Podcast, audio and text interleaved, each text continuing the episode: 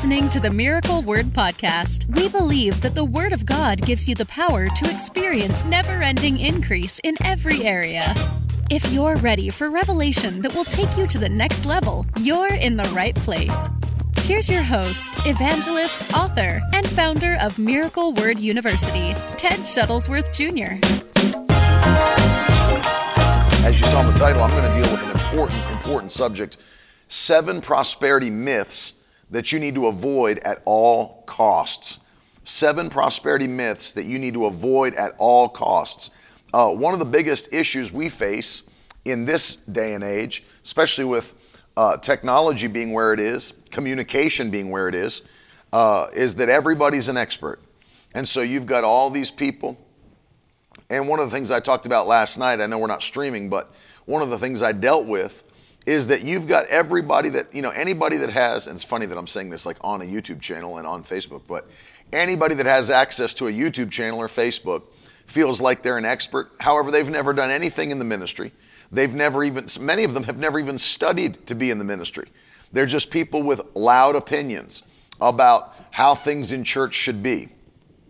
And um, uh, they take all their time to bash ministers, to bash churches, to bash the way some Christians believe. And uh, literally, they've got no fruit, no ministry, nothing to point to that they've done for the Lord. They're not even called by God to be ministers. And uh, not only that, they, they'll put out thoughts that are completely erroneous and contradictory to Scripture. And that's why today I'm going to deal with seven of the most common ones that you will hear when it comes to uh, the subject of prosperity. You know, I always laugh when people talk about the prosperity gospel. That always makes me laugh. There is no prosperity gospel, there's just the gospel. There's just the good news about what Jesus did. That's all. There's no prosperity gospel, there's no healing gospel, there's no health and wealth gospel, if you've ever heard any of those terms. What a stupid thing to say. Well, he preaches that health and wealth gospel. That's what Jesus preached. I never saw one person that Jesus ministered to as he was preaching the gospel. I never saw one person that Jesus ministered to that was sick. And then he, when he encountered their life, when he encountered them coming to him, he said, I'm sorry, actually, what you don't realize is that this thing that you're dealing with is from my Father in heaven. And so I'm not going to minister to you. I'm not going to pray for you. I'm not going to lay hands on you. I'm not going to speak the word to you because you're supposed to be going through this right now. You'll never find that in the Bible. You won't find that in the New Testament. That Jesus, you know, these people that criticize the health gospel, these people preaching the health gospel. Let me tell you, Jesus preached the health gospel. Jesus, every single person even when they were breaking the law, Jesus healed them. Did you ever think about that? The Bible says that lepers approached Jesus. And in order to do that, they had to break the law of Moses. Because when you had leprosy, you were supposed to stay outside of the camp. You were not supposed to be able to approach anybody because of how contagious your disease was. And if you read the law of Moses, the Bible says that anybody that did come back in towards society when they were leprous, the punishment was that they were supposed to be stoned to death.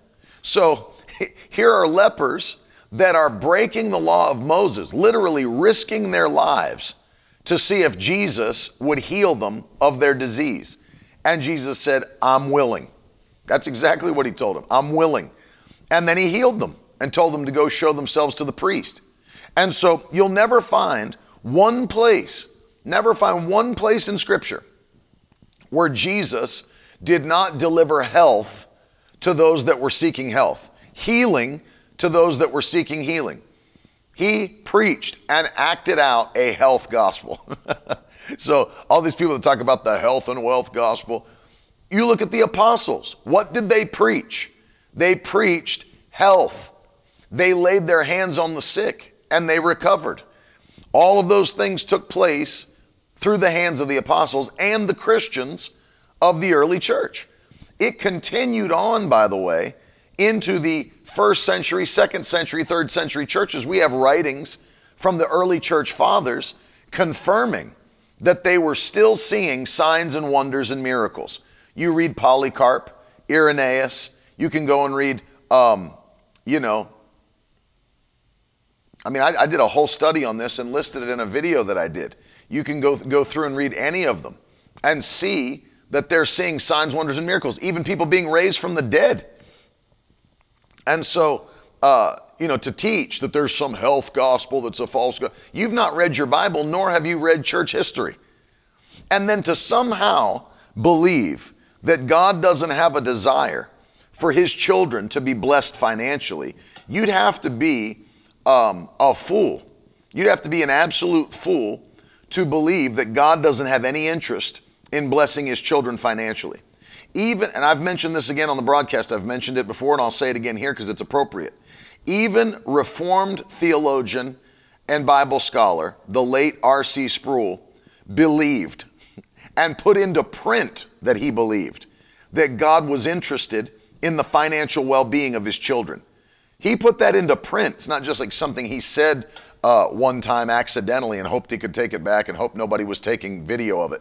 He put it into print in his book that he believed God was interested in the financial well being of his children, that he wanted to see them blessed financially. R.C. Sproul believed in tithing and offerings. And so, even those that are studied, you know, they, they have to admit by looking at the Word of God, God's interested in the financial well being of His children. You can't read the Old and the New Testaments and, and not see and understand God's interested in the financial well being of His children. We see these things uh, as pictures and narrative in the Old Testament. You know, it's like if God wasn't interested in blessing His servants, who was it? Who was the person that made Abraham rich then? Was it the devil? Did the devil see Abraham being faithful to God, being faithful to the covenant, doing things that please God, and then the devil blessed him with wealth, with gold and silver and cattle, the Bible says? Who was it that blessed Isaac? Was it the devil? Who was it that blessed Jacob? Who was it that blessed David? Who was it that blessed Solomon? Who what? I mean, you go through the Old Testament. Who was it that brought these men into overwhelming blessing financially? Who was it that caused churches in the New Testament to prosper? And then have the ability not just to prosper, but to be a blessing to other churches. Who was it? Was it the devil or was it God? It was God. And so, I'm going to deal today, instead of, as I said, you need to share it because today I'm going to deal with seven of the most common pushbacks, and I call them myths because I'm going to show you from, God bless you, Phil. Uh, I'm going to deal with the most common myths that I've heard, and I'm sure you've heard, and we're going to deal with them from the scripture about what the Bible says regarding what I'm going to call myths, because they are myths, and, and, people use them to cancel out the message of financial abundance for the people of God. We're going to deal with it from the scripture and talk about why it's foolish to make these uh, statements, make these arguments. And so, as I give you the seven, write them down, put them in your Bible, highlight, write it in the comments, and get this into your spirit. Because number one, I want you to hear this. What have we been confessing?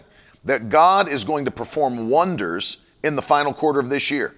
And then when we step into 2022, it's a year of divine possession in the mighty name of Jesus. And it'd be good to write that in the comments. It's going to be my year of divine possession. To have what we've never had, do what we've never done, in Jesus' name. And so, um, the first one I want to deal with today, that I want you to put in the comments, first myth we're going to deal with is number one, money is evil. Number one, money is evil. That's the first myth uh, that we're going to deal with, and we're going to we're going to deal with how people quote misquote the Bible. What do they say? Well, you know what the Bible says, brother. Money is the root of all evil. Is that what the Bible says? And that's what they, I, I, I can't even tell you how many people I've heard say that and quote that wrong. Well, brother, you know, I don't want to have I don't want to have too much money. You know what the Bible says, money's the root of all evil. Bible doesn't say that anywhere in the scripture. You won't find that anywhere in the Bible. It's not there. It's not there. Turn to 1 Timothy chapter 6. You're not going to find that teaching that money is evil. In fact, one of the things that I need to point out to you at the very beginning of this is that money is an inanimate object. It's not good or evil. It just is. you either have it or you don't, but money's not good and money's not evil. It's what you do with money that is good. It's what you do with money that becomes evil. Money doesn't make you evil. Money doesn't make you good. It just amplifies what you already are. I'm going to say that again because people need to get this in their heart. Money doesn't make you good, and money doesn't make you evil. It just amplifies who you already are, what's already in your heart. What do I mean by that? Well, if you've got a righteous person that gets money, you've got a righteous person that acquires wealth, then it's just going to amplify who they already are. You know, if I was being righteous before I stepped in to my abundance, let me tell you, that money is going to amplify my righteousness, which it which it already has in my life and it has in your life. You know, I can remember a day when we weren't feeding hundreds and hundreds and hundreds of children every day. I can remember that day. I can remember a day when we weren't preaching the gospel in 180 nations of the world. I can remember a day we weren't on any television networks preaching any gospel in any nation. I can remember a day when I'd never traveled overseas.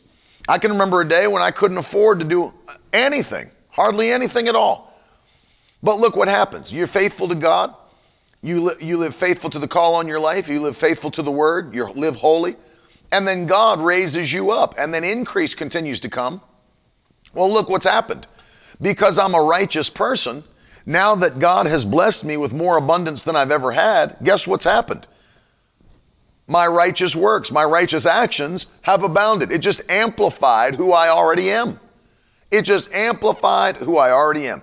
That's why if you look at a uh, somebody that's unrighteous, look look at a, look at a lottery winner.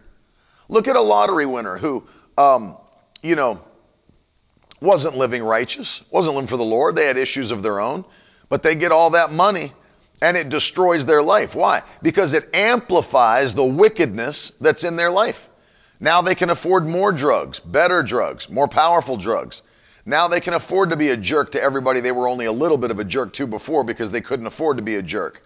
Now their relationships fall apart because everything is uh, in, in destruct- destruction mode. now that they have money, they can go and do crazy things that they couldn't do before. And that's what happens. Money amplifies. That's why if you go study lottery winners, the majority of them, it destroys their life. They get addicted to drugs, they break it breaks up their families, they have they have issues. Why? Because luck put them into a place that their character couldn't keep them. And so it's not the money that's evil, it's just that money amplifies who you already are. That's the whole point. Money's not evil. So what does the Bible say about that then that people misquote? Um, the Bible says in uh, 1 Timothy chapter 6, the love of money is the root of all kinds of evil. The love of money is the root of all kinds of evil. Not money, the love of money.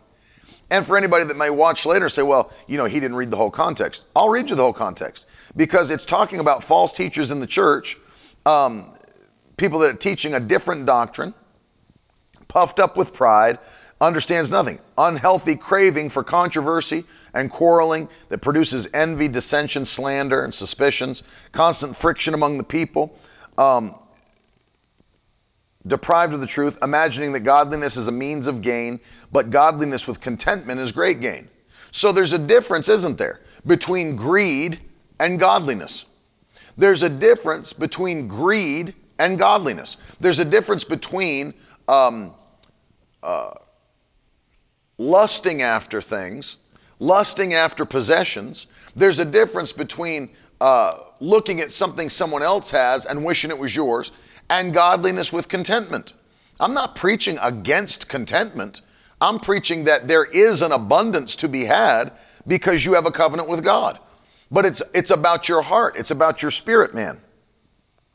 Those who desire to be rich fall into temptation, into a snare, to many senseless and harmful desires. So, see, it's, it's about where your desires are placed. And this, what the what Apostle Paul's teaching the younger man in the gospel, Timothy, is that you have to look at what the desires of your hearts are, of your heart is. You have to look at what your goal is. If you're just pushing to be rich, if your desire is riches, you're headed in the wrong direction. But if your desire is to please God, which is what it should be, my desire is to please God. My desire is to live holy, free from sin. My desire is to see people saved. My desire is to do what I'm called to do. If that's your focus, if that's your desire, then uh, what are you doing? Seeking first the kingdom of God and his righteousness. And then what takes place? All of these other things will be added unto you. And so, what the scripture actually teaches in context is that if you put God first, there's no way you can't walk into the blessing. It's not because you've put your pursuit of, of riches or, or natural things first, that's wicked to do. And that you're greedy for gain. And that you treat Christianity like it, all it is is an opportunity for financial gain. That's not what it is. We live to please the Most High God. We live holy to please Him. We obey His word to please Him. He's our master. But let me tell you something when you please the master, when you do what He's called you to do, when you operate according to His principles, then the blessing of the Lord that makes rich and adds no sorrow to it comes upon your life. There's no way you can obey God and diminish. There's no way you can obey God and continue to fall. In fact, I preached from it last night, Psalm 1. 1's a perfect picture that if you delight yourself in the law of the Lord, meditating on it, and you make sure you don't stand in the way of sinners or sit in the seat of the scornful or join in with mockers, but delight yourself in the law of the Lord, guess what? You'll be like a tree that is planted by rivers of water, that your leaves will never wither. You'll prosper in all you do. You'll bear fruit in every season. Why? Just because you're living your life to please the Lord. Money's not evil, money's inanimate. Money is what you make it to be, it's just a tool. I'm not sitting around with a lust for money or a love of money. Godliness with contentment is great gain.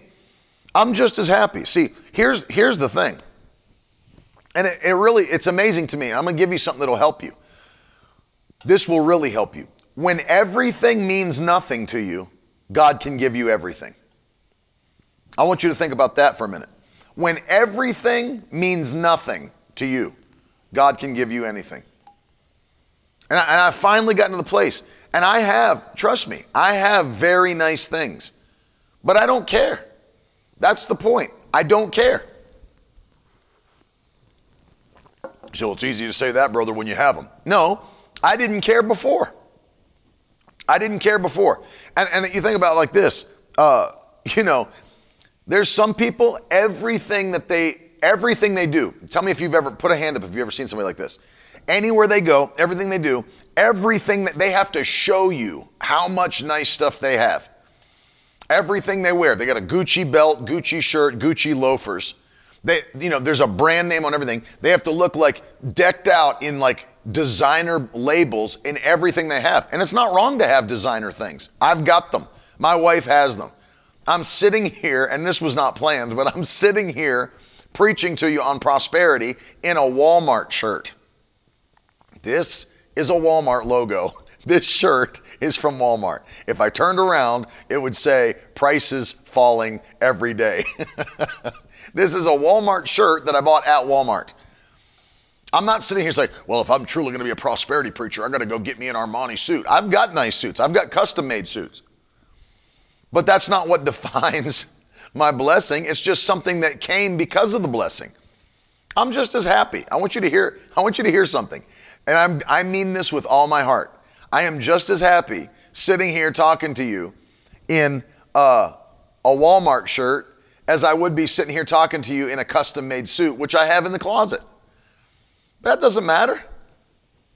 I'm just as happy sitting here talking to you in an Apple Watch with a rubber ring on as I would be if I was sitting here. I have a watch that's like a $12,000 watch. That was given to me. I could buy one, it was given to me. I could wear rings that have diamonds in them. I've got them.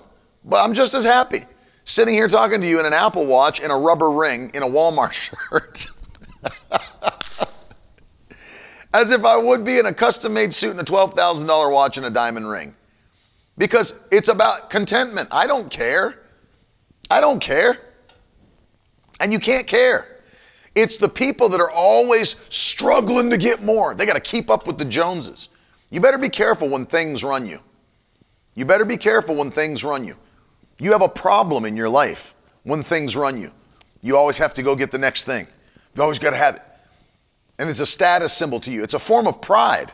And this is what the apostle's talking about. It's a form of pride that people feel like they always have to have every new thing.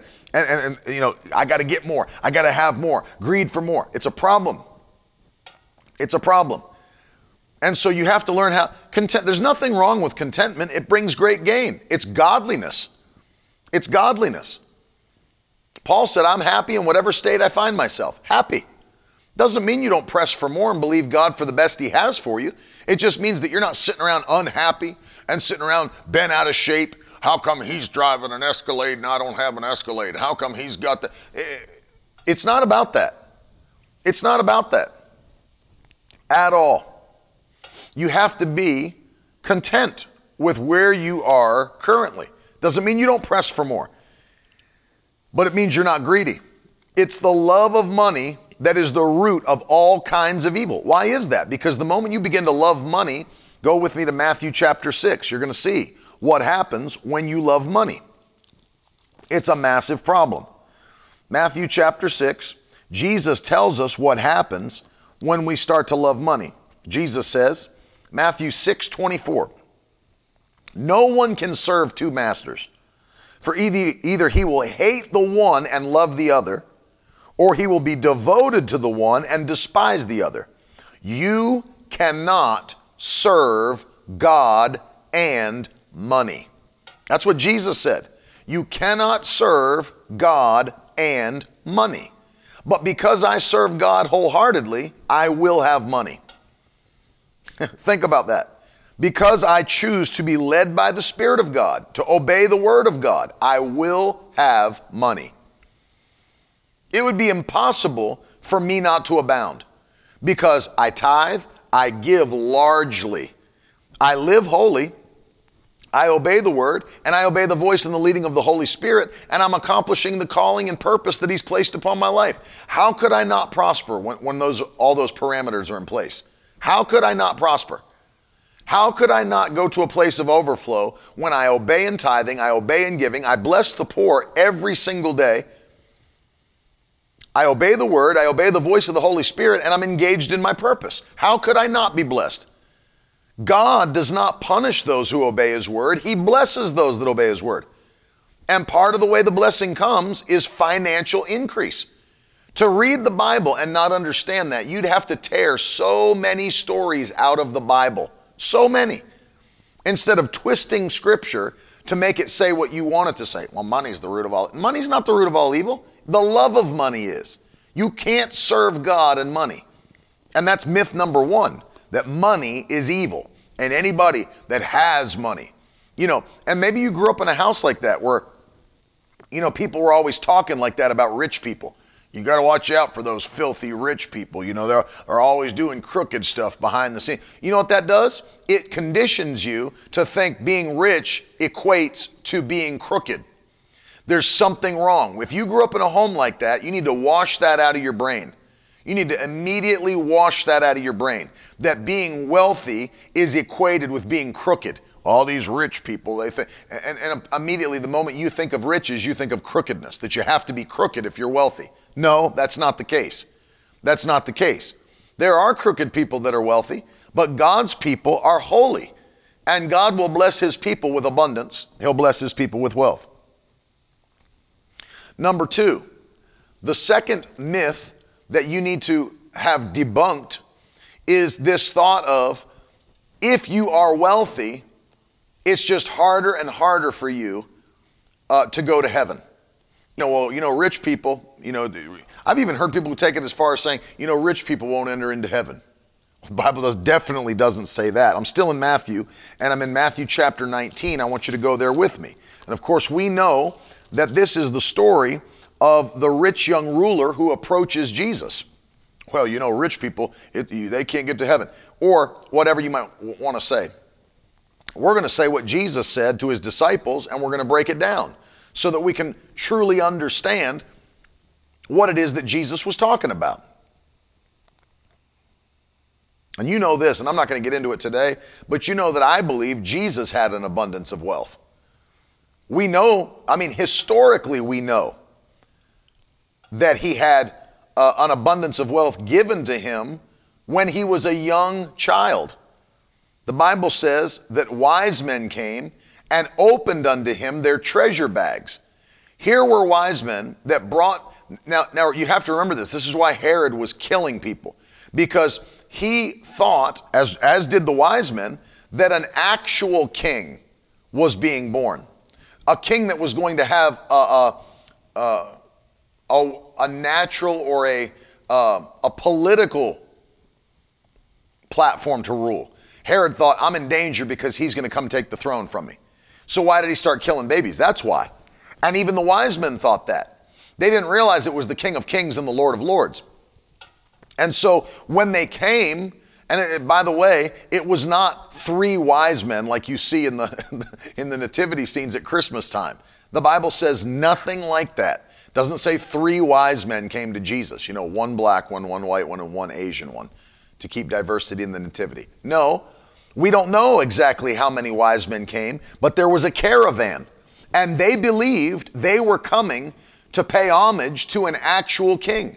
And they brought gifts that were worthy of a king gold, frankincense, myrrh. Do you know Bible scholars actually believe that it was the money brought to Jesus and his family when he was about two years old that uh, paid all of their expenses as they left the nation and moved to Egypt for the time where Herod was under uh, was in control until he, they could come back into the nation of Israel and that all everything was paid. They had more than enough money. They had the gold, they had the frankincense, they had the myrrh. They had all they needed. From the time he was a boy, he had more than enough. From the time he was a little child, Jesus had an abundance of wealth. Jesus carried, and I won't get into it too much, but I, you know, I'll, I'll get into that. I, you know what? No, I'll wait. I'll wait because I want to give these to you sequentially. It's hard for a rich man to enter heaven. Well, that's what Jesus said, but what's he talking about? What is he talking about? If I'm already saved, I want you to think about this.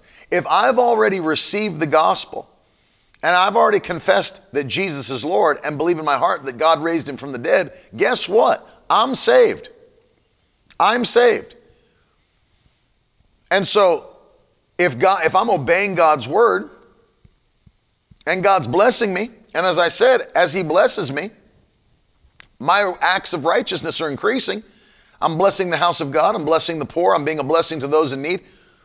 You know, as that all as that's all happening, how in the world is that taking me out of the kingdom of God? Well, you think the more money I get, it's going to cancel out my salvation? You think it's like scales? The more money you get, the less saved you are. And if you get too much money, you're not saved anymore. That's not what Jesus was talking about. First of all, one of the things that one, one of the things that you need to recognize is that Jesus had not died on the cross yet. So there was no true salvation at this point. He was still alive on the earth teaching and preaching. So there was no redemption, there was no salvation at this point in the Bible. And so one of the things you need to understand is that the rich man that he was even talking to, the wealthy, the rich young ruler, he wasn't a Christian. He was someone that has tried to keep the law of Moses since he was a young boy, the Bible says, but he wasn't a Christian. But one of the things that Jesus is trying to show to the disciples, and I will uh, read to you from uh, Matthew 19. He didn't say it's impossible for the rich people to come into the kingdom of heaven. He said it's a hard thing. Look at this Matthew 19, 23. And Jesus said to his disciples, after the rich men had left uh, in sorrow, Truly I say to you, only with difficulty will a rich person enter the kingdom of heaven. Again, I say to you, it's easier for a camel to go through the eye of a needle than for a rich person to enter the kingdom of God. And listen to this. And when the disciples heard this, they were greatly astonished, saying, Well, then who can be saved? Why did they say that? You know why they said it? You know why they were greatly astonished? Because all of them had money. They had businesses. Peter had a business. He had boats on shore on the shores of Galilee. He had a, a house that was uh, apparently large enough to hold Jesus and his mother-in-law and all the disciples and himself to entertain them. Peter had money. The disciples had money. That's why they were greatly astonished. And they said, "Well, if that's the case, then who can be saved? Because we're your disciples." Well, that's why they said that. Who then can be saved, Lord? And Jesus looked at them and said, Well, with man it's impossible, but with God all things are possible. So it's not impossible, but what Jesus is trying to say is, and this is, I know this to be true just from experience. When you're preaching to unsaved people, it's a big different thing, very different. There's a chasm between these two things. Preaching to somebody who's in need preaching to someone who is in an emergency situation, preaching to somebody who's in physical need, financial need, emotional need, whatever that is. You can see that they're poor in certain areas. They need help.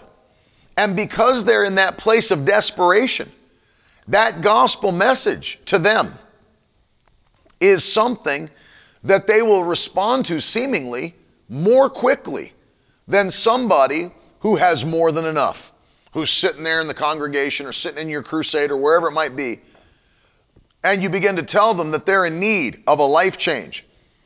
And the problem is that they sit there thinking to myself, I've got all I need. I got more than enough. I, you know, all my bills are paid. I got tons in the bank. You know, my family's taken care of. All my kids are going to A-list schools. You know, I don't need any help from these people. I'm doing fine all by myself. And when you look at your riches and trust in them, that's the problem. And Jesus is saying, when there's a rich person who feels like they've got it all together, they got all they need, they don't need any help from anybody, including God, you're in a problem. It is hard for someone like that to enter into the kingdom of heaven. Why? They think they've got everything they need. They don't need your salvation, they don't need your help.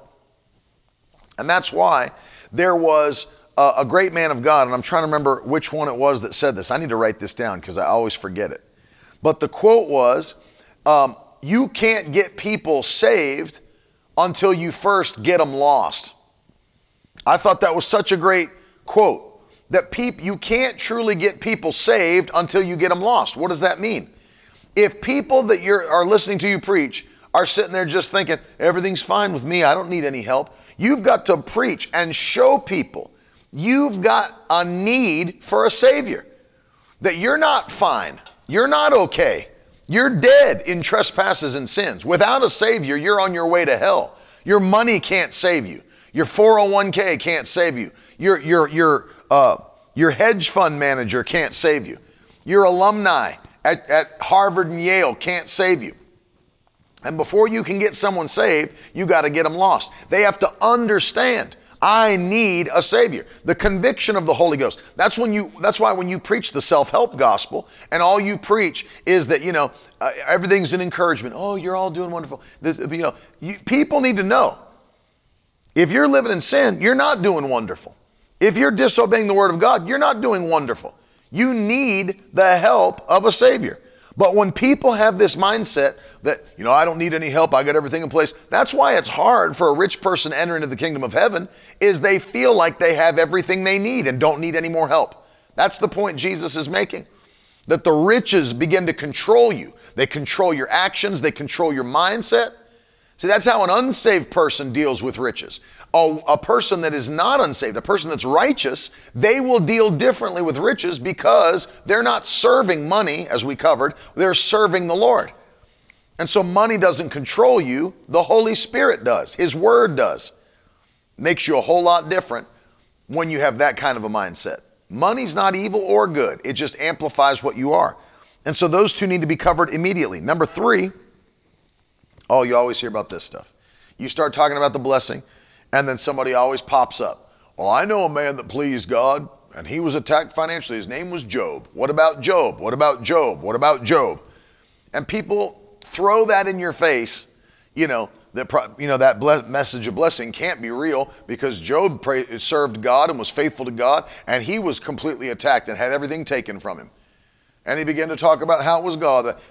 Oh, really? Let me give you just a couple thoughts on Job.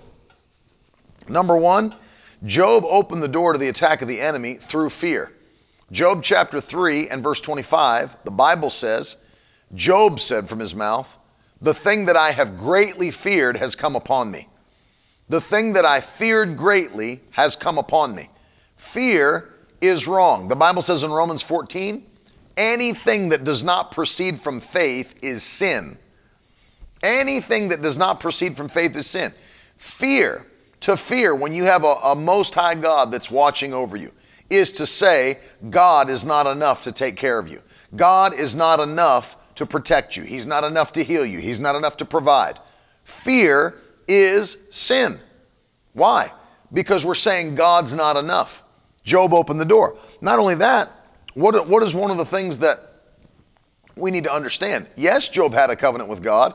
That's why he was giving sacrifices daily. But notice how he did it. He gave those sacrifices not out of faith, out of fear, the Bible says. That he would sacrifice daily on behalf of his children because, Tiffany said, I think it was D.L. Moody that said that quote, and that sounds right. Um, he was giving those sacrifices out of fear because he said, I'm giving these sacrifices in case any of my children have sinned and displeased the Lord.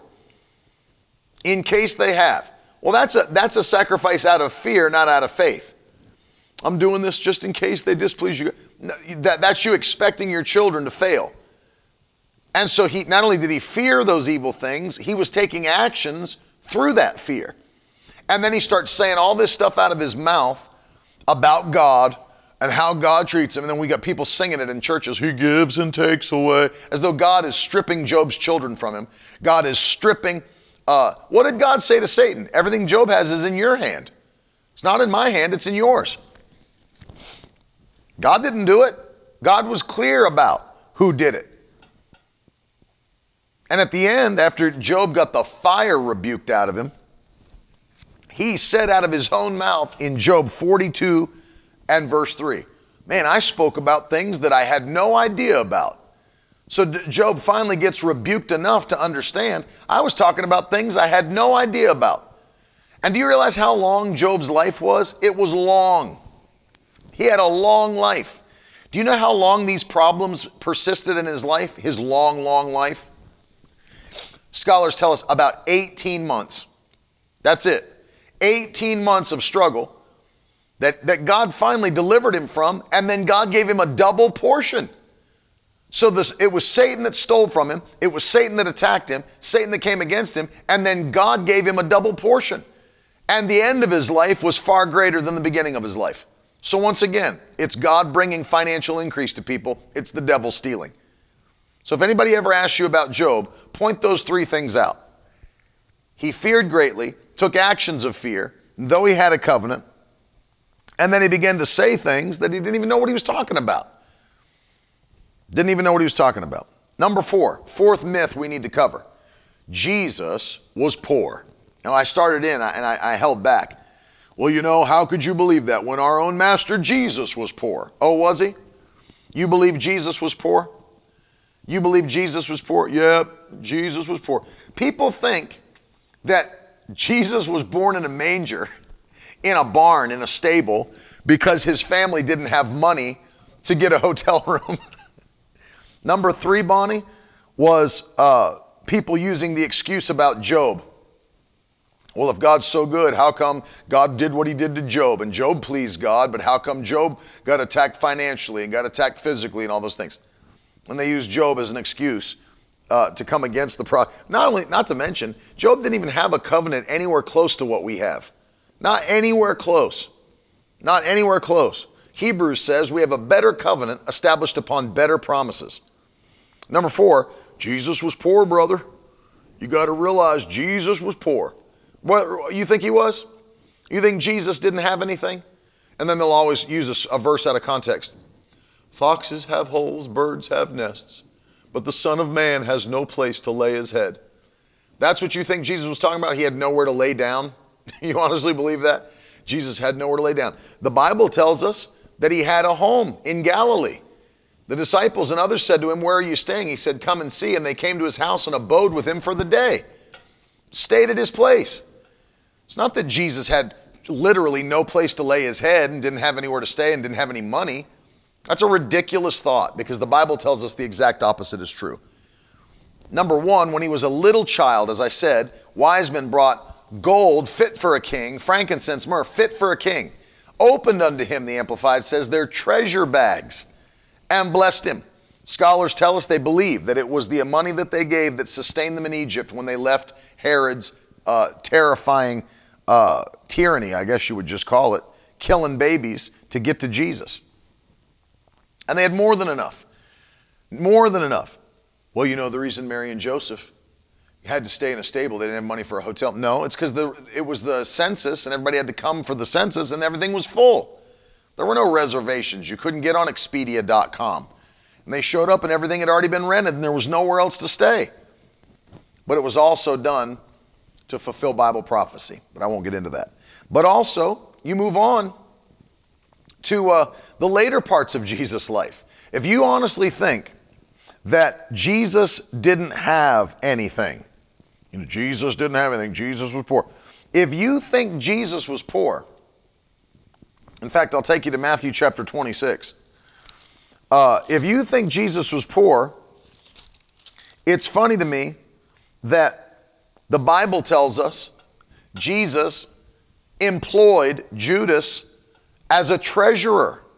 And people act like this is a, a, a, an arbitrary little thing. Well, you know, it wasn't. It wasn't like some accountant, some CPA. It wasn't a. Tre- people act like this is some small little point.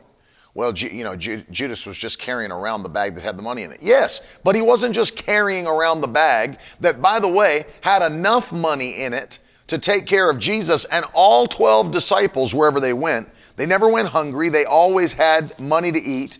They were always taken care of, always had more than enough. Jesus never had to leave people behind because there wasn't enough money, you know, to, to take all 12 disciples. They didn't have to downsize at certain meetings because, you know, the funds just haven't come in uh, for this meeting, so we're going to leave a bunch of you behind.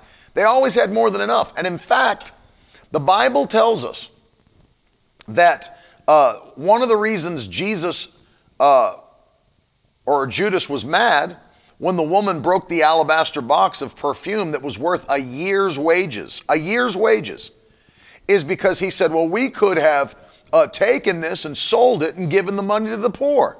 And the Bible rats Judas out and says he didn't say this because he was interested in helping the poor, but because he often stole from the money bag. He wanted that money for himself, Judas did. I want you to catch this. Jesus had enough money in the money bag to take care of all of the disciples and himself, and for Judas to steal often and nobody noticed it was gone. Let me tell you something if you're poor and you've got money that goes missing, you notice it immediately. Immediately. And if Jesus was walking around as a pauper and their money bag was suddenly empty, it wasn't like, well, I guess we, like, where's our money? But they had enough for the disciples, enough for Jesus, and enough that Judas could steal often and never be caught. Why did they have more than enough? You know why? Because God sent people to bless them. Luke chapter 8 and verse 1 through 3. This is Luke chapter 8, verses 1 through 3. Listen. Soon afterward, Jesus went on through cities and villages, proclaiming and bringing the good news of the kingdom of God, and the twelve were with him. They traveled with him, along with some women who had been healed of evil spirits and infirmities Mary called Magdalene, of, from whom seven demons had gone out, Joanna, the wife of Chuza, Herod's household manager, and Susanna, and many others, who provided for them out of their means. Do you see that? Many other people, wealthy people, that provided for Jesus and his disciples out of their means. How did the money bag get filled up? It was because Jesus had partnership with wealthy people who were pouring their finances into the ministry of Christ and the disciples. They didn't lack for anything. So anybody that believes Jesus was poor has completely ignored these passages of scripture that said that they had wealthy people that were giving to them out of their means, out of their abundance. How do you remain poor? How do you remain poor if you've got wealthy people constantly pouring into your purpose, pouring into your ministry, pouring into your life, pouring into your business? You're not poor. Why would there even need to be somebody who was in charge of the of the money? If you're spending all the money as it comes in, you don't have excess money to look over, nor to steal from. To the point where nobody notices. The argument to me that Jesus was poor is one of the dumbest things that any person could say. It's one of the dumbest arguments that anybody could make after having read the Bible. There's no way that you can make a case that Jesus was poor. No way that you can make that case. He was not a poor man. The disciples weren't poor. They didn't struggle. Jesus didn't struggle. Had ships, had homes, they didn't struggle. Had excess money, had rich people sowing into their ministry, they were not poor. And Jesus, no, not only was Jesus not poor, he doesn't expect you to be poor. Does not expect you to be poor. In fact, okay, two things. Number one, Look at God's original intent at creation. Number one. God created things the way that He intended them to be. Right? God created things the way He intended them to be. Put that in the comments. God created things the way He intended them to be. So, did God just create Adam and Eve and then sit them in like a waiting room while He created a place for them to live? Or did God create all of the uh, uh, resources, the place for them to live, beautiful garden with more than enough food, more than enough uh, shelter trees, everything they needed, and then create them and place them in it. Do you realize God would not even create man and woman without first creating an environment in which they could be abundantly blessed? That was his original intention at creation. What did Jesus come to do? The Bible calls him the last Adam to destroy the works of the devil and to bring us back into the right standing with God where those same blessings could be provided for us. In fact, if you read Hebrews chapter 1, the Bible tells us that Jesus is the exact representation of the nature and character of God. If you see Jesus, you see the exact representation of God's desires. So if you saw Jesus as poor, which he wasn't, the Bible teaches that, then you think God's desire is for all of his children to be poor. Wasn't his desire for first Adam, wasn't his desire for the last Adam. I mean, you can go all through the rest of them. Wasn't his desire for Abraham, Isaac, Jacob, Solomon, David? Go on down through the line. Wasn't his desire for Job. and you can see that. Jesus wasn't poor, and it's not God's desire for his children to be poor, but to be blessed. Why? If it wasn't God's desire for you to be abundantly blessed, why would He create a system in which you can be abundantly blessed? What's the point of seed time and harvest? What's the point in giving it shall be given to you, good measure, pressed down, shaken together, running over, shall men give into your bosom? What's the point of this? Uh, if you faint not, sow. God, don't be deceived. God is not mocked. Whatsoever man sows, that will he also reap. And don't give up, for if you're faithful and you and you stay faithful, in due season you'll reap if you faint not. What's the point of God creating a system for you to be abundantly blessed if it's not His desire for you to be abundantly blessed financially. And by the way, those things that I was just quoting are in context about finances, not about sowing kindness or sowing love. It's about sowing finances. It's what Galatians is talking about. What's Luke's ta- Luke, what Luke is talking about. The, that argument is absolutely asinine. It's stupid. Jesus was not poor, nor does he expect you to be poor. So then, number five, the, the fifth myth we have to uh, break is well, then what about the poor? What about the poor? You know, people, people, people always make this point. Well, what about poor people then? What about poor people? The, the thing is this I can't judge people's experiences because I don't know them, nor do I know their lives. I don't know the choices they've made. But I can tell you this for sure. If people are struggling financially, it's not God's desire that they do struggle financially. And so people always point out poor people. Well, I knew a guy who really loved the Lord. He was really faithful to God. But you know what? He, he never had any money. He was always paycheck to paycheck and in debt, tons of debt. Well, let me just say this, and I'm, I'm going to talk specifically to American Christians, Christians in North America, Canadians, you know, people in the United States, even people in the UK. Let me just say this to you. When you look in America and you can see that less, I think it's less than 10% of the church members actually ju- even tithe, let alone give offerings. And remember, you haven't given any offerings until you've paid your tithes. By the way, you've not given any offerings until you've paid your tithes. Until you've paid them, you've robbed God. So when statistics show us that like less than 10% of Christians tithe, that means there's 90% of Christians riding on the coattails of the 10% that are faithful.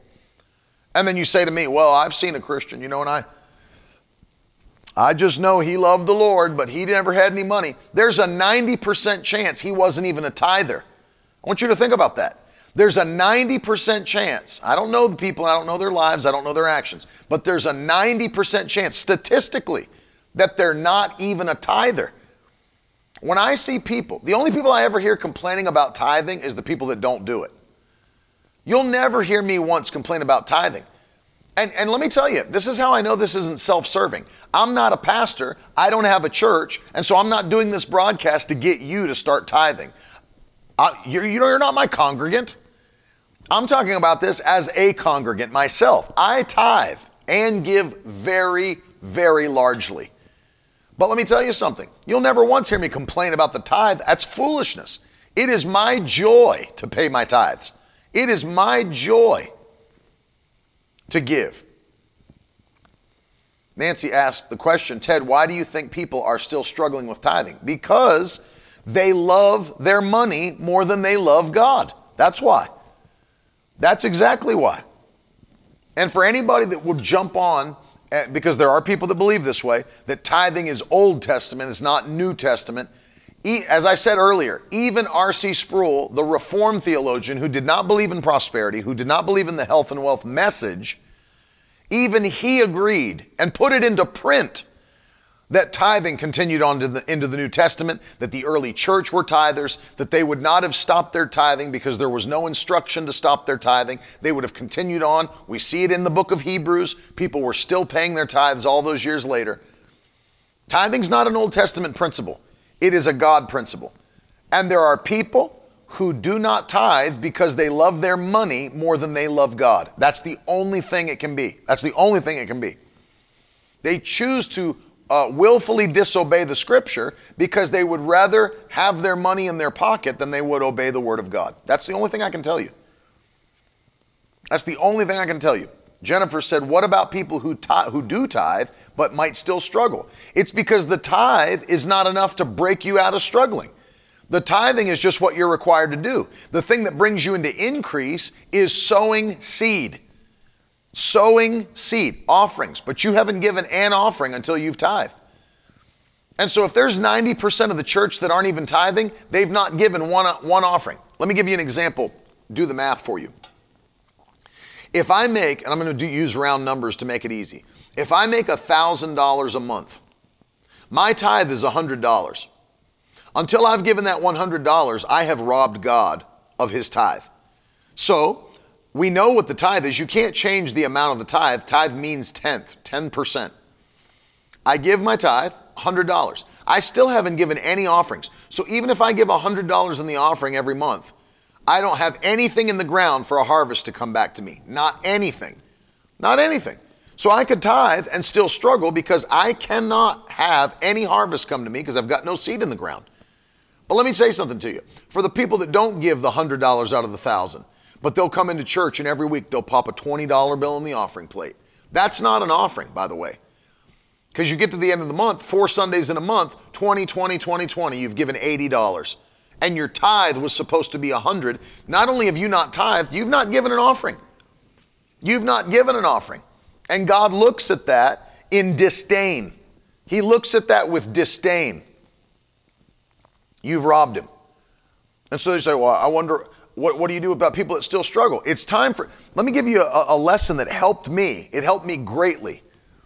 People that seem to be struggling are not sowing at the level they're supposed to be sowing.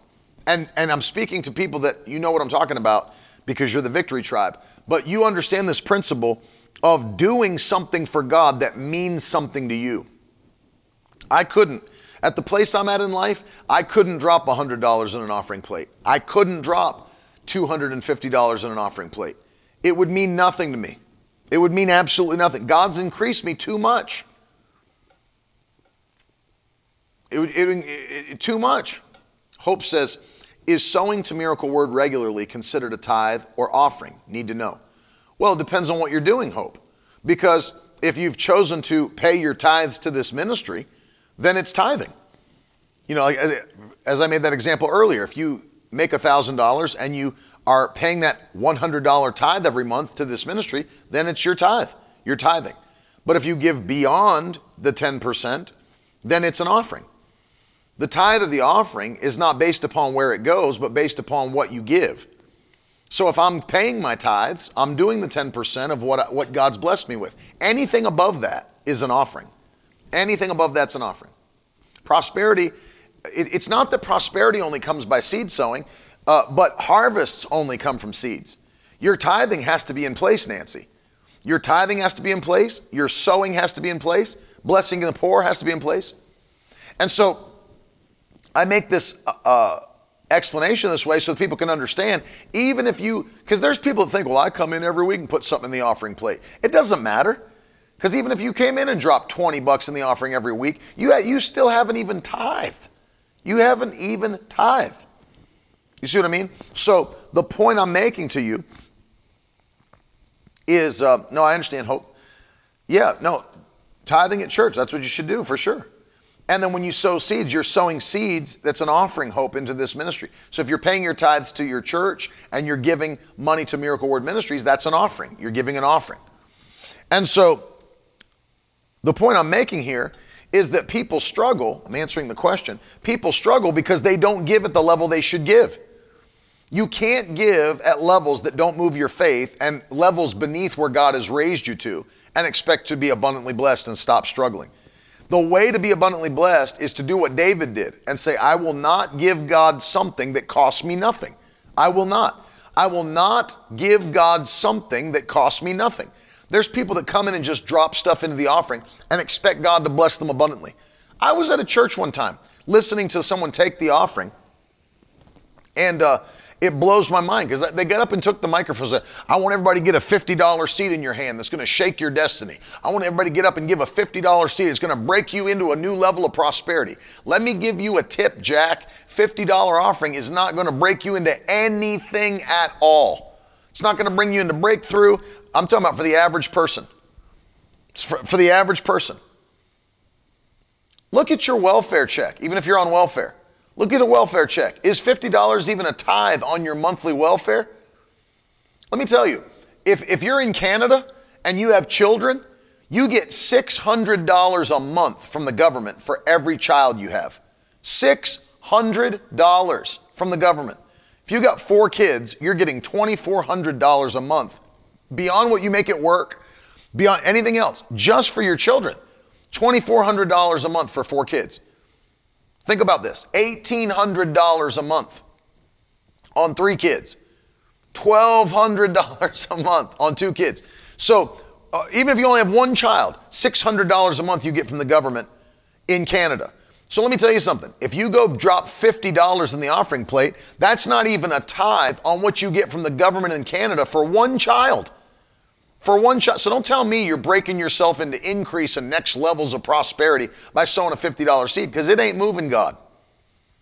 It ain't moving God at all. And people, I would why would I ever give God something and act like it's faith when I go out and spend triple that at the restaurant on Sunday afternoon for lunch with my family? Drop 50 bucks in the offering plate and go down to Longhorn Steakhouse and drop $150 at lunch. It's like, dude, that didn't take faith to do that. And the reason people struggle is because they don't put God first in a way that moves their faith. They tip God and then they spend the majority of what they have on their own pleasures and on their own lusts. That's why. If you're wondering, how come people tithe and they still struggle? That's why. Because the seed doesn't mean anything. If it doesn't mean something to you, it doesn't mean anything to God. Doesn't mean anything to God. Oh, yeah. People actually said people spend more than that at the gas station for drinks and chips on a road trip. Absolutely true. Absolutely true. There's people that drop money on shoes, drop money on, on fishing equipment, hunting equipment. It's amazing how little that money seems to be when it's money for like a new shotgun or a 30 6. It's amazing how little that price seems to be when it's for a new bass boat. It's amazing how small it is when it's for a new pair, pair of heels that you wanted. You, right? But when, when, it, when you think about that, some, that same amount of money in an offering plate, people start to freak out. You know, you see a deal where you can get a bass boat that was, you know, let's say somebody was, it was originally, I don't, I don't even know how much bass boats are because I, I hate fishing. But let's say it was a $5,000 bass boat and you saw somebody had it on sale for $2,700. It's amazing how little that $2,700 seems when you're going to buy a bass boat. But then, have you ever thought of it this way? What does it seem like to you when you think about putting $2,700 in an offering plate? That freaks people out. Are you serious? Yeah, I'm serious. Oh, you know, man, those he I wanted those heels. You know, those heels were, you know, if you're going to go buy, go buy name brand heels. See how much those those name brand heels cost. Go into Saks, pick up a pair of Christian Louboutin heels, pick up some YSLs, pick up some Pradas. Go pick them up and see how much those those uh, heels cost. And and ladies know and when you say, oh, that, that pair of heels was $950, they had them on sale for 500 bucks. What a deal. You think 500 bucks, I'm ready to part with that right now. What about $500 in an offering plate? It, do, you, do you feel the same way? See, because people don't, they put, it, they put themselves over God and then they wonder why they struggle. They wonder why they struggle. See what I mean? And so I'm teaching you this principle because the objection to prosperity, well, I tithe, how come I'm not blessed? That's why because you've got to move God by your faith and by your seed. It's just what it ha- it's just what it is. Jeff Spurton said, We finally got a hold of this last year. No more standard $100 seeds, and we've been abundantly blessed this year. Praise God. Praise God. Number six, I'll give you these last two and then we'll pray. Well, the sixth objection well, prosperity is greedy. If you're that kind of Christian that's always believing for financial increase, you're greedy. You got a problem with greed. Oh, really? You got a problem with greed because you believe what God's word says? You believe God's promise to you? Let me read to you the Abrahamic covenant that we're a part of that. Uh, Genesis chapter 12, verses, let me just read you verse 2. And I will make of you a great nation, and I will bless you, and I'll make your name great, so that you will be a blessing. Did God say, Well, I'm going to bless you, but if you desire that blessing, you're a greedy individual? No. God said, I'm going to bless you. I'm going to make your name great, and I'll make you a blessing to the world that you live in. Do you honestly think that God has an issue with making your name great? He didn't have an issue with making Abraham's name great at all. And in fact, if you do what God said, you say, what does it mean to make your name great? That you'll be known, that you'll be an impactful person, that people, an influential person, people know who you are. If I say the name Billy Graham, People know who I'm talking about. Influence. He had influence. They called him America's pastor because he was the pastor uh, figure to so many presidents of the United States of America. He held crusades all over the world. If I say Billy Graham, people know who I'm talking about. If I say Joel Osteen, even sinners know who I'm talking about. That's a name that is great, a name that carries influence, a name that has been exalted by God, not by the devil, by God. God's got no issue with you rising up in influence. He wants you to be influential. He wants you to make an impact on your generation. He's got no issue with that. It's not greedy to accept God's terms. Please put that in the comments. It is not greedy to accept God's terms. if God's the one that set up the system, it's His business. Why would I be greedy for accepting His terms? Say, well, if you'll obey me, I'll bless you abundantly. Oh, Lord. That's so greedy. No, he set it up. And he's the judge. So if he said yes, then it's yes. He's got no problem with that. Deuteronomy 28 12. This is Old Testament people. Old Testament people that don't have anywhere close to the covenant we have as, as New Testament Christians. This was listed within the blessings he promised to bless them with if they just obey his voice and his commands. Deuteronomy 28 12. And the Lord will open to you his good treasury, the heavens, to give the rain to your land in its season and to bless all the work of your hands. And you'll lend to many nations, but you shall not borrow. You'll lend to many nations, but you shall not borrow. You'll lend to many nations, but you shall not borrow. He'll open up the heavens and pour out from his rich treasury. Hmm. Look at verse 11. And the Lord will make you abound in prosperity in the fruit of your womb and the fruit of your livestock, the fruit of your ground, within the land that he swore to your fathers to give you, to abound in prosperity. Well, that's greedy, brother. So, what do you think God did? Set up his children to be greedy people? Is that what he did? He promised that if you'll obey my voice, if you'll obey my word, my commands, I will make you abound in prosperity. Abound in prosperity. Until people around you can't stand it. That's what happened to Isaac. The king couldn't stand it, came to his house and said, Please move somewhere else. You've gotten too mighty for us. King couldn't stand it. supernatural. It's not greedy to accept God's terms. And let me give you the final myth before we pray because this blows my mind that people still think this way, but they do because they're not intelligent. We've got to do without so that the poor can have something. It's, it's the thought process of limited supply.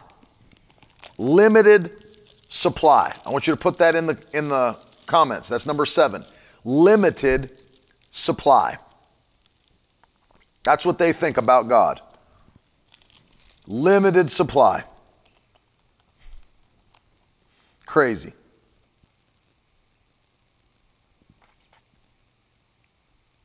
God doesn't have a limited supply. God doesn't have a limited supply. The Bible says, Jesus said unto them, Truly I, this is verse 28 of Matthew 19. Truly I say to you, in the new world, when the Son of Man will sit on his glorious throne, you have followed me will sit on 12 thrones, judging the 12 tribes of Israel. Israel. And everyone who has left houses or brothers or sisters or father or mother or children or lands for my name's sake will receive a hundredfold and will inherit eternal life. But many who are first will be last and last will be first. God's got no problem blessing you. God's got no problem bless, blessing you. There's not a limited supply. You've got Jehovah Jireh. Let me break something down. Do you think God is so limited in his supply that in order for someone else on the earth to be blessed, someone else has to be less blessed? Doesn't work like that. In fact, he's the God that is so abundant in his supply that he can not only, remember this, he's the creator. So even if there wasn't something available for you to have, God could create something for you to have. He could easily create something for you to have. But remember this you don't have to go without so someone else can have. God will bless you so abundantly that you'll have more than enough and you'll be able to overflow on somebody else that does not have enough. You won't have to do without. You'll be able to bless others and you'll never miss it. I'm just going to be honest with you. You know that we've been doing this for years now. We're blessing the, the hungry all over the world, feeding the hungry all over the world. And we send a lot of money out, thousands and thousands of dollars out to bless the hungry. I've never once felt it. Our ministry has never lacked one thing because we've been sending thousands and thousands of dollars around the world to help children eat. We've never felt it one time. We bless other ministries so much. We bless other ministries so abundantly tens and tens and tens and tens of thousands of dollars that we give away to other ministries. To other ministries. We've never felt it one time. We, are, we have more than we need, we have more than enough. We're not lacking. All of our employees get paid. All the gear we need, we have. We just bought more gear yesterday that we needed for the office. We aren't, we aren't struggling to buy it. Notice I didn't have to come on the broadcast yesterday and today. It's like, we really need this new gear. we really need some new things in the office, and we really need to, we need you to sow. We need you to just sacrifice and sow today because there's some things we need to make sure we can do what we need to do. I didn't have to do that. We just bought it because we have more than enough. And we give thousands and thousands of dollars away to feed the hungry, tens and tens of thousands of dollars away to other ministries to bless their ministries, to bless what they're doing. Absolutely. Absolutely. And we're not struggling because of it, we're blessed because of it. Uh, I don't have to go without so that others can have. That's not how it works. I serve a provider. He provides abundantly. I'm not struggling in any in any way at all. There's not in any form Uh, or definition of that word.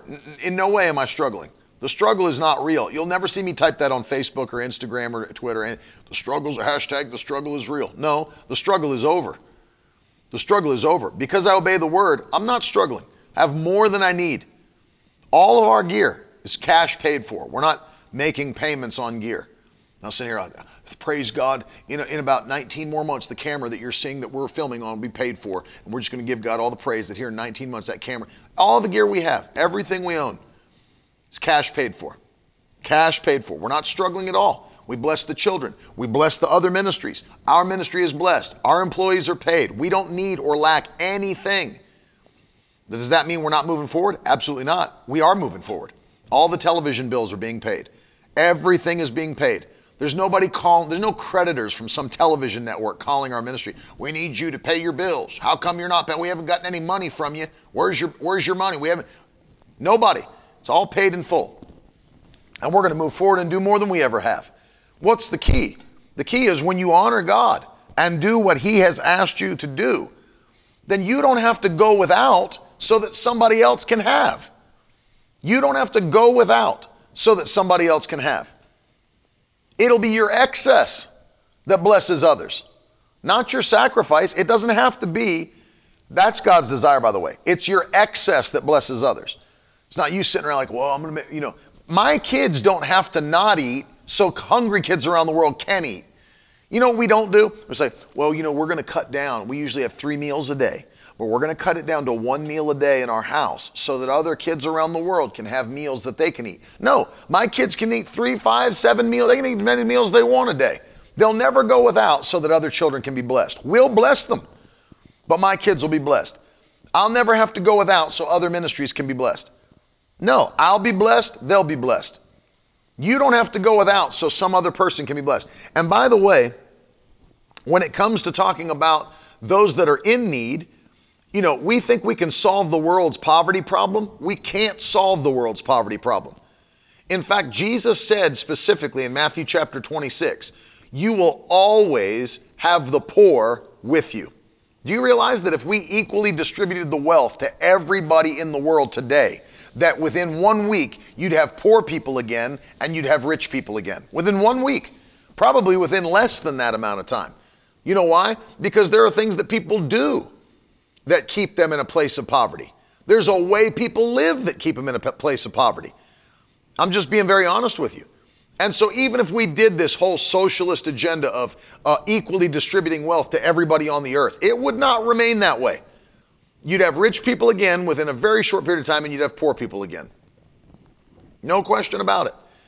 And so to say that it's wrong to have because others don't have is a, is a complete misunderstanding of how the world works and how the kingdom of God works. Well, it's wrong for me to have so much when others don't have anything. No, it's not.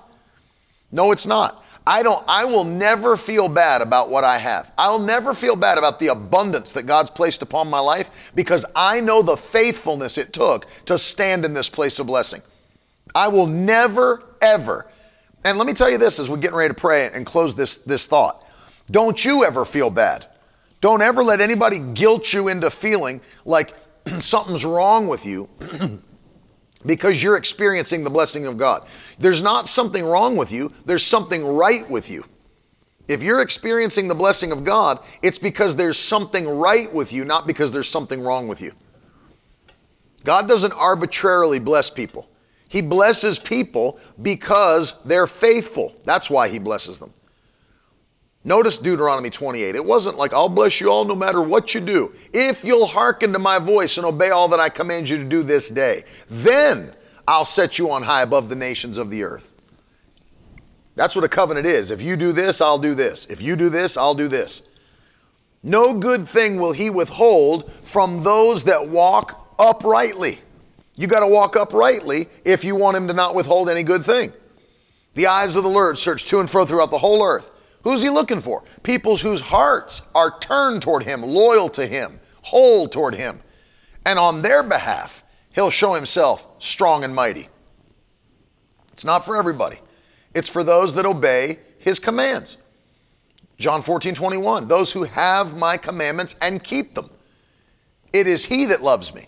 And he that loves me will be loved by my Father, and I will love him, and I'll manifest myself to him.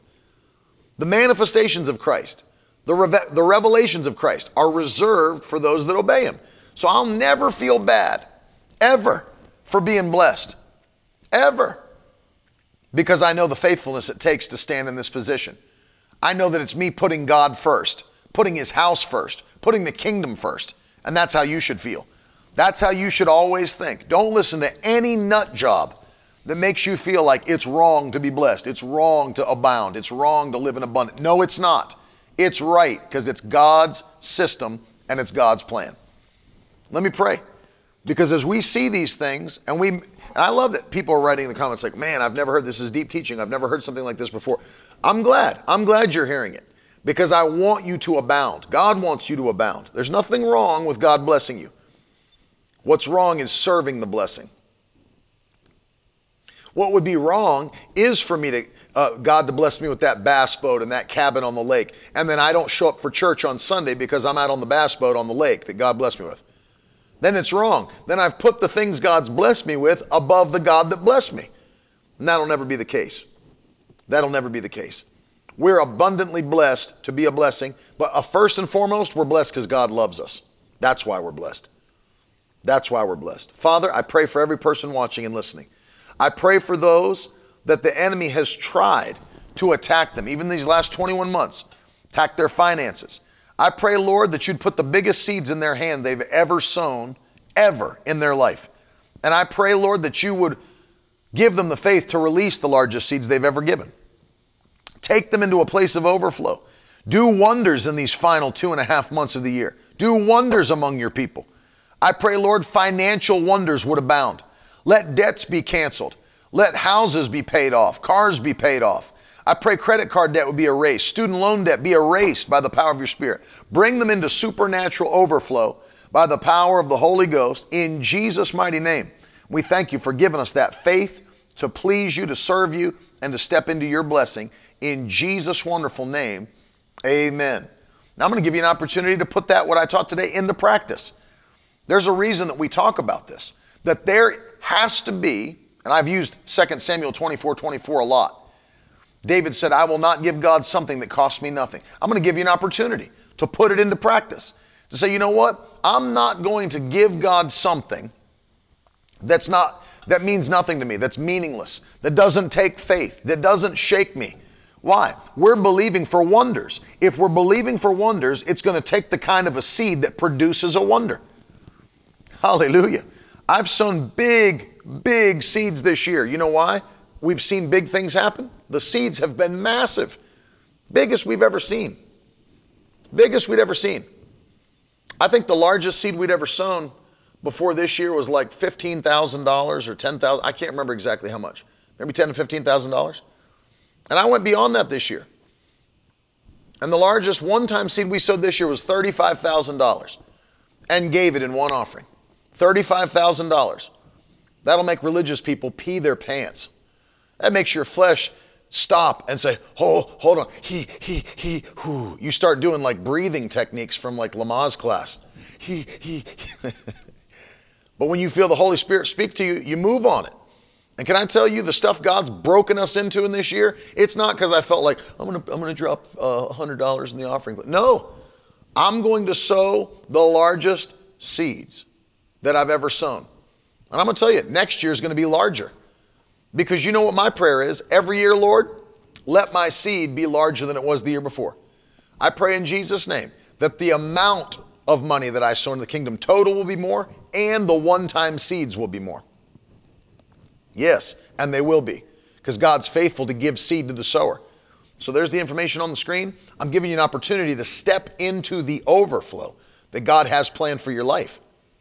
And so you can use miracleword.com. Jenna, Nancy said she's waiting for you. She submitted her partnership form.